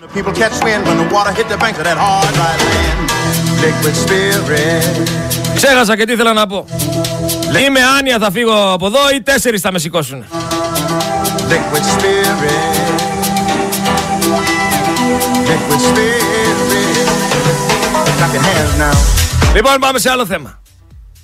Σιγά σιγά, όποιος και αν βγει, ό,τι και αν κάνει, δεν περιμένω κάτι καλύτερο, εντάξει. Αλλά άμα βγει κάποιος αξιόλογος άνθρωπος αύριο μεθαύριο και μπορέσει να τουλάχιστον να πραγματοποιήσει μια αξιολόγηση σε αστυνομικούς, μια αξιολόγηση σε δικαστικούς. Γιατί χθες που με κλείσανε και περίμενα όση ώρα περίμενα, δεν είχε κλείσει μόνο εμένα αυτή η σουρλουλού, η χαζεμένη, που δεν την ενδιαφέρει κανένας άλλος. Έκλεισε και άλλα έξι αμάξια. Εφτά. Μπορεί και οχτώ. Ένας από αυτούς λοιπόν πήρε την αστυνομία. Και η αστυνομία τον είπε ερχόμαστε και η αστυνομία δεν ήρθε ποτέ. Άμα δηλαδή ένας από όλους αυτούς που είχε κλείσει αυτή η σουρλουλού, αυτή η κοκόνα, ένας από όλους αυτούς άμα είχε παιδάκι και έπρεπε να φύγει, ήταν κάτι επίγον, η αστυνομία χαρταετό. Εμείς θέμε. Κανένας άλλος. Αξιολόγηση λοιπόν. Πού ήσουν, τι έκανες. Γιατί δεν πήγε στο περιστατικό; Γιατί άργησες. GPS σε όλα τα μάξια της αστυνομίας. Κάμερες σε όλα τα γυλαίκα τους. Για να ανοίξουν τα μάτια όλοι αυτοί. Και να δουν επιτέλους το πώς τρώνε ντόνατ. Το πώς κάνουν ότι καθυστερούν για να πάνε στα περιστατικά για να μην εμπλακούν. Let the damned wanna be. There's some people down the way that's Το τι είδους καφέ πίνει ο καθένας θα μπορεί από την κάμερα να τα βλέπει όλα μετά. The people are thirsty cause a man's unnatural hand. 403 δις το δημόσιο χρέος της χώρας. Να δω ξανά τον Γιώργο Παπανδρέου στην πολιτική σκηνή και τίποτα άλλο. Θα τα έχω δει όλα. Μιας και είπα χθες στο Χίο για τον Predator και για τον Ανδρουλάκη και για όλους αυτούς εδώ πέρα, για τον Φλόρο, για τους υπουργούς που πιστεύω ότι όλους αυτούς τους κρατάνε από κάπου. Που θεωρώ ότι είναι όμοιροι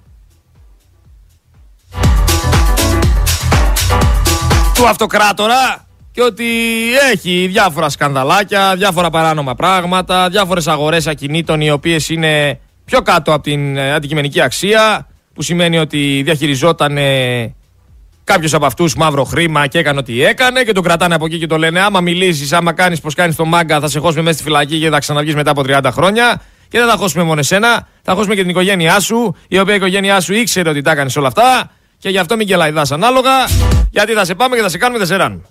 Απλά πραγματάκια, φίλοι μου, τους κρατάνε όλους από κάπου και τελείωσε το παραμύθι. Δεν μπορεί κανένας να κάνει τίποτα.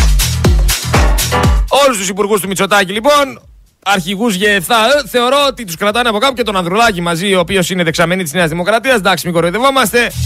Και διάφορους άλλους. Ακόμα και την Ευγενία Μανολίδου παρακολουθούσαν με το Predator. Τώρα αυτή τι την παρακολουθείς; Αυτή δεν έχει μυαλό να κάνει κολοτούμπα. Τι δεν ξέρει να στρώνει ένα τραπεζομάτιλο. Την παρακολουθούσε η Ape. Ε, τι να πω, εντάξει. Εδώ πέρα έχουμε μέσα κάθε καρδιά σκαρίδι από εκεί που έρχονται από την Ανατολή. Δεν τους παρακολουθούν. Παρακολουθεί η Ape την Ευγενία Μανολίδου. Τι δηλαδή μπορεί να κάνει η Ευγενία Μανολίδου; Τόσο επικίνδυνη είναι και την παρακολουθούσε η Ape. Ή μήπως ψάχνανε να βρούνε να κρατάνε από κάπου τον Άδωνη για να μην πάρει αέρα, να μην πω τι. Και αρχίσει να λέει ό,τι είναι να λέει, και αρχίσει γιατί ξέρει πολλά, και αρχίσει να γυρνάει την πιφτέκα σε κάποια φάση, να πάει να κάνει κανένα δικό του κόμμα και να βγάλει άπλυτα. Σου λέει, πας να βγάλεις άπλυτα. Θα πούμε ότι η Ευγενία Μανολίδου δεν ξέρει να στρώνει το μεζομάτιλο. Θα πούμε ότι η Ευγενία Μανολίδου δεν ξέρει να κάνει κολοτούμπα. Απλά πράγματα. Τόσα, και ξέρεις τι ξεφτύλα είναι τώρα για τον Άδωνη; Να βγούνε να πούνε ότι δεν ξέρει η γυναίκα του να κάνει κολοτούμπες. Είναι τραγικό. Είναι τραγικό. Του μεγαλύτερου κολοτούμπα η γυναίκα να μην ξέρει να κάνει κολοτούμπες είναι τραγικό. Θα ξεφτυλιστεί. Από εκεί το κρατάνε. Με τη βοήθεια του Predator όμως και της ΑΕΠ, ο Κούλης ξέρει τα μέσα και τα έξω και κάθε δικαστικού λειτουργού. Γιατί και στη δικαστική εξουσία είχαμε παρακολουθήσεις. Και σε διάφορους οι οποίοι είναι σε θέση ελέγχου. Από ΑΔΕ, μέχρι ΑΔΑΕ, μέχρι Άριο Πάγο, μέχρι ΣΤΕ. Μιλάμε λοιπόν για ένα καθεστώς, μιλάμε για μια κατάσταση, για ένα πάρτι ασυδοσίας που έρχεται. Κουστάρει το 41%. Κουστάρει. Και ας μην τους παρακολουθούσε αυτούς. Κουστάρει. Σου λέει εδώ είμαστε. Το ίδιο πιστεύω και για το ΚΚΕ. Δεν ξέρω ποια είναι η δική σας άποψη. Πάντως βλέπω μια κανέλη να αγκαλιάζει τώρα Μπακογιάννη. Βλέπω ένα κουτσούμπα ο οποίος υποτίθεται είναι κομμουνιστής, ο οποίος υποτίθεται θέλει ισότητα. Υποτίθεται θέλει ένα καλύτερο αύριο για την Ελλάδα και για το εργατικό δυναμικό. Αλλά παράλληλα ο Κουτσούμπας δεν θέλει και να κυβερνήσει. Και το λέει ξεκάθαρα. Δεν θέλω να κυβερνήσω. Θέλω απλά να υπάρχω στη Βουλή, να εκπροσωπώ ένα κοινό, να αρπάζω τα φράγκα, να συντηρείτε και κάτι ό,τι γουστάρετε ρε. Γιατί λοιπόν να συνεχίσουν να υπάρχουν στη Βουλή άνθρωποι οι οποίοι δεν είναι αποτελεσματικοί, άνθρωποι οι οποίοι δεν βοηθάνε, άνθρωποι οι οποίοι δεν εξελίσσουν τη χώρα αυτή. Άνθρωποι απλά πληρώνονται, που πληρώνονται και είναι εκεί. Να λένε τα ίδια και τα ίδια δεκαετίες τώρα. Επειδή όμως κάποια στιγμή τα παραμύθια τελειώνουνε και επειδή ο Ανδρουλάκης σιγά σιγά βγάζει τη μάσκα του επαναστάτη της αντιπολίτευσης και παραδέχεται ότι είναι ένα κομμάτι της Νέας Δημοκρατίας βγήκε και είπε ο Ανδρουλάκης ότι δεν θα μπούμε εμπόδιο στην ίδρυση ενός ιδιωτικού πανεπιστημίου. Δεν θα μπει εμπόδιο λοιπόν. Με λίγα λόγια μας λέει και αυτός πως θα καταργήσει το άρθρο 16 του συντάγματος και ότι είναι υπέρ της τροποποίησης και ότι σε περίπτωση που δεν μπει το κομματάκι που φτιάξανε οι παπάδες το δεκανίκι της Νέας Δημοκρατίας σε περίπτωση που δεν μπει για να πάρει 10 έδρες από εκεί η Νέα Δημοκρατία θα συνεργαστεί. Αυτό μας είπε ο Ανδρουλάκης. Πάει ο τουρισμός, πάει η ακρίβεια, πάντα κόκκινα δάνεια. Πάνε όλα. Δεν τα συζητάμε πλέον. Πάνε κι αυτά. Λοιπόν, έχω ένα μήνυμα να σας διαβάσω από άνθρωπο που πήγε σε νοσοκομείο και μου το στείλανε το πρωί.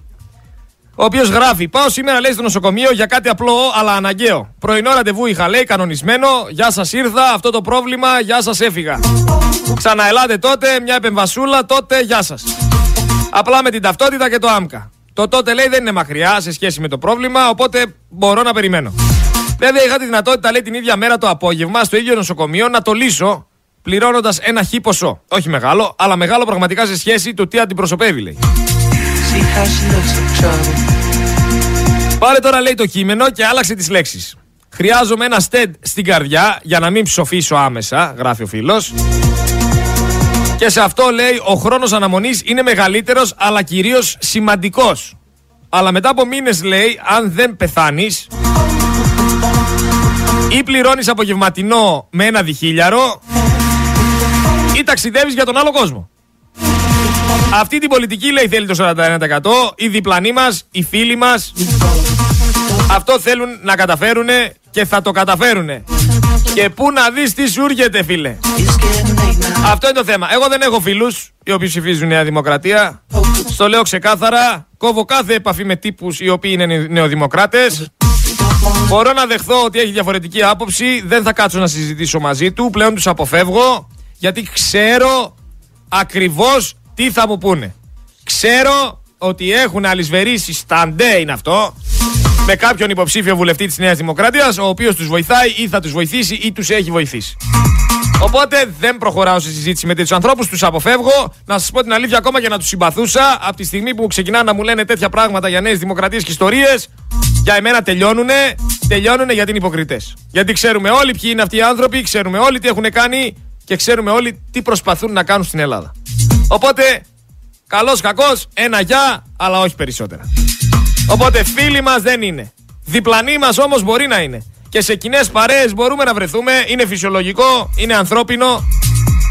Αυτοί οι άνθρωποι για μένα σας έχω ξαναπεί είναι συνένοχοι. Για εμένα δεν πρέπει καν να μιλάνε. Πρέπει να κάθονται σε μια γωνία και να απολαμβάνουν όλα αυτά που τους προσφέρουν οι φίλοι τους. Αλλά όχι από πάνω να προσπαθούν να μας αποδείξουν ότι είναι καλός ο Μητσοτάκης, ότι είναι καλός ο Άδωνης, ότι είναι καλή η Νέα Δημοκρατία. Κάντε το κομμάτι σας, αλλά βουλώστε το, καθίστε στην, στην πάντα, καθίστε στον πάγκο και κάντε την παλαβή. Συνεχίστε αυτό που κάνετε αφού αυτό γουστάρετε, αλλά μην μας κουνάτε το δάχτυλο. Εντάξει, πουλημένοι είστε, προσκυνημένοι είστε, συνένοχοι είστε. Δεν έχετε δικαίωμα να μιλάτε, σας το λέω έτσι απλά και ωραία. Δεν έχετε δικαίωμα. Ακούγεται κακό, το ξέρω, αλλά είναι η άποψή μου. Δεν έχετε δικαίωμα, όχι. Γιατί στηρίζετε κάποιον ο οποίος έχει στην πλάτη του νεκρούς, ο οποίος έχει στην πλάτη του σκάνδαλα, ο οποίος έχει κλέψει εκατομμύρια, ο οποίος είναι ψεύτης, αποδεδειγμένα ψεύτης.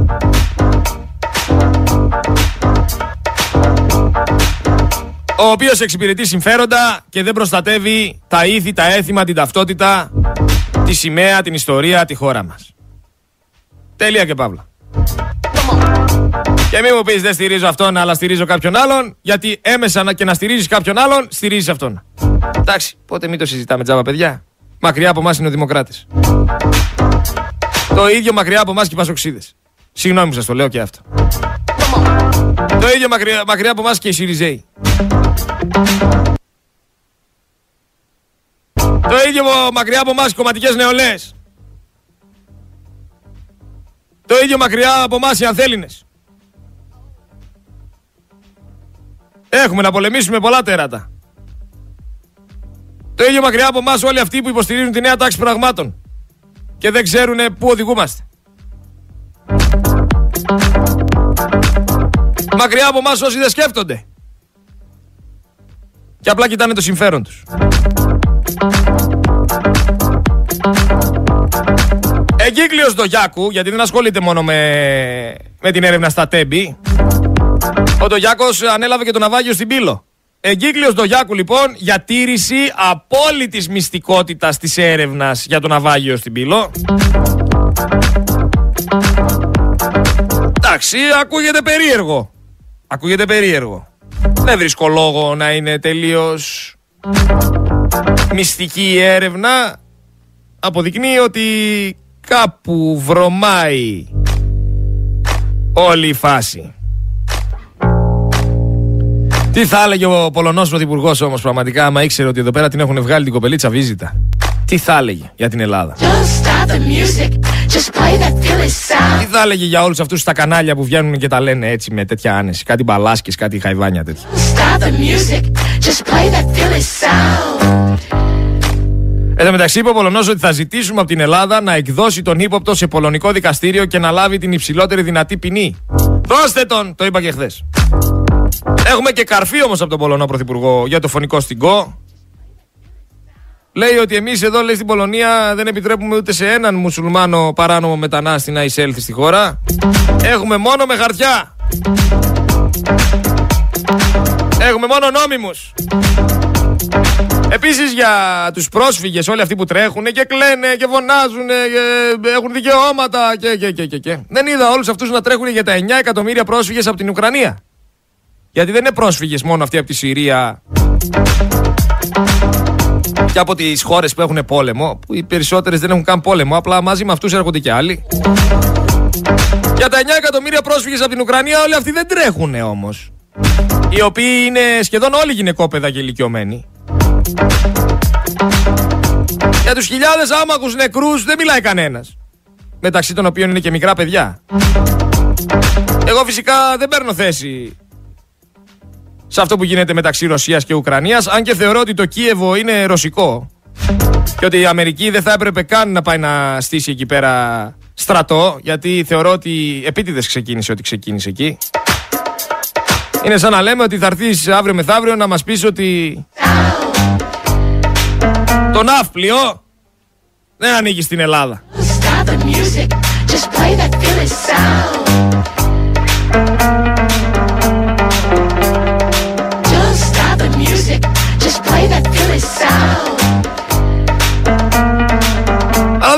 κανέναν από την αριστερά αλληλέγγυο, ψυχόπονο, να συγκινήθηκε, να έκανε πορείες διαμαρτυρίας για τους Ουκρανούς αυτούς. Ξέρετε γιατί δεν έκαναν; Γιατί εκεί δεν έχει μάσα. Εκεί δεν έχει φράγκα. Εκεί δεν παίρνουν από τη ΣΜΚΙΟ εκατομμύρια. Και δεν υπάρχουν αυτά εδώ πέρα τα κόλπα. Σου λέει χωρίς κέρδος γιατί να τρέξω για αυτούς εδώ; Για τους άλλους υπάρχει μαμαλίγκα, για αυτούς δεν υπάρχει. Αλλά πώς είναι το μαλλί, καλά είναι το μαλλί. Τι είπε η βούλτεψη, Τι επιβούλτευση, θυμάστε τι είπε; Εγώ πιστεύω ότι το συμπέρασμα το οποίο βγαίνει είναι ότι η- η- μόνο η Νέα Δημοκρατία έχει μια ισορροπημένη, ρεαλιστική και αποτελεσματική μεταναστευτική πολιτική η οποία αναδεικνύεται και μέσα από αυτή την τραγωδία. Εγώ πιστεύω ότι το συμπέρασμα το οποίο βγαίνει Εν τω μεταξύ, στην ΚΟ, σε ένα βουνό πάνω εκεί πέρα που έχει, είχε ένα ξύλο καρφωμένο πάνω, είχε την ελληνική σημαία, ανέβηκε ένα Ισλαμιστή, έσκησε την ελληνική σημαία, τύλιξε αυτό εδώ πέρα το. Πώ λέγεται, μωρέ, όχι μαντίλα. Έλα, αυτό που φοράνε στο κεφάλι. Αχ, πώς το λένε τώρα. Το παλαιστινικό, σαν παλαιστινιακό που είναι, μωρέ. Αυτό το κόκκινο με άσπρο που φοράνε στο κεφάλι. Τέλος πάντων, το. Έσκησε την ελληνική σημαία και τύλιξε αυτό εκεί. Και έψαλε, λέει κιόλας μια προσευχή δική τους και γράφουν από κάτω οι άλλοι. Δικά μας εδάφη είναι αυτά. Οι άλλοι, οι Οθωμανοί, οι Τούρκοι, οι Μουσουλμάνοι, οι Ισλαμιστές, δεν ξέρω και εγώ τι είναι. Δικά μας εδάφη είναι, λέει αυτά. Ο άλλος τον γράφει, ε, άμα έρθεις στην Αθήνα, Μουσουλμάνε αδερφέ μου, πες μου, να βγούμε, να σε πάω βόλτα. Μπράβο για αυτό που έκανες που έσκησε στην ελληνική σημαία. Βλέπω ότι υπάρχει αλληλεγγύη. Βλέπω ότι υπάρχει ένωση. Τι να πω. Περίεργα πράγματα. Πολύ περίεργα πράγματα. Πάντως, γυναικόπαιδα, θα το ανεβάσω το βίντεο μετά γιατί μου έστειλε ένας ακροτή ότι θέλει να το δει κιόλας και δεν μπορώ να το στέλνω ένα-ένα σε, σε έναν έναν από εσάς όλο. Θα το ανεβάσω να δείτε ότι είναι μόνο άντρες πάνω στο κατάστρωμα και γίνεται χαμός κιόλας. Δηλαδή είναι ο ένας πάνω στον άλλον. Όλοι φοράνε εκεί πέρα τις ιστορίες τους. Θεωρώ ότι αυτοί οι άνθρωποι έρχονται ειρηνικά, ρε παιδιά. Συγγνώμη, σας το λέω έτσι. Λοιπόν, ανοίγω τηλεφωνικές γραμμές. Ένα τεταρτάκι 2-3-10-500-676. 2-3-10-500-677. Τα μηνυματάκια σας στο Viber τι λέει; Πότε φτάσαμε από το έλα ρε νέος είσαι ακόμα έξι όλη τη ζωή μπροστά σου στο καλά κρατιέσαι για την ηλικία σου ούτε καταλάβαμε. Ένα δις ευρώ λέει έδωσε ο Μητσοτάκης για νέες δομές σε λαθρομετανάστες. Έχουμε ήδη επενδύσει τόσα πολλά στους νέους επενδυτές. Φίλε μου εντάξει αυτά τα είπαμε. Γρηγόρη σε γροσούζεψε λέει ο πρωινός που το παίζει ψαράς. Γιατί ρε με γροσούζεψε τι είπε; Music will drive us till the dawn. Let's go, let's. Τι είπε το πρωί, για πείτε μου γιατί δεν άκουγα, δυστυχώς. Νομίζω λέει πως δεν έχω φίλους τελικά, άμα το πας έτσι. Ή άμα κάνεις παρέα μόνο με νεοδημοκράτε, λογικό.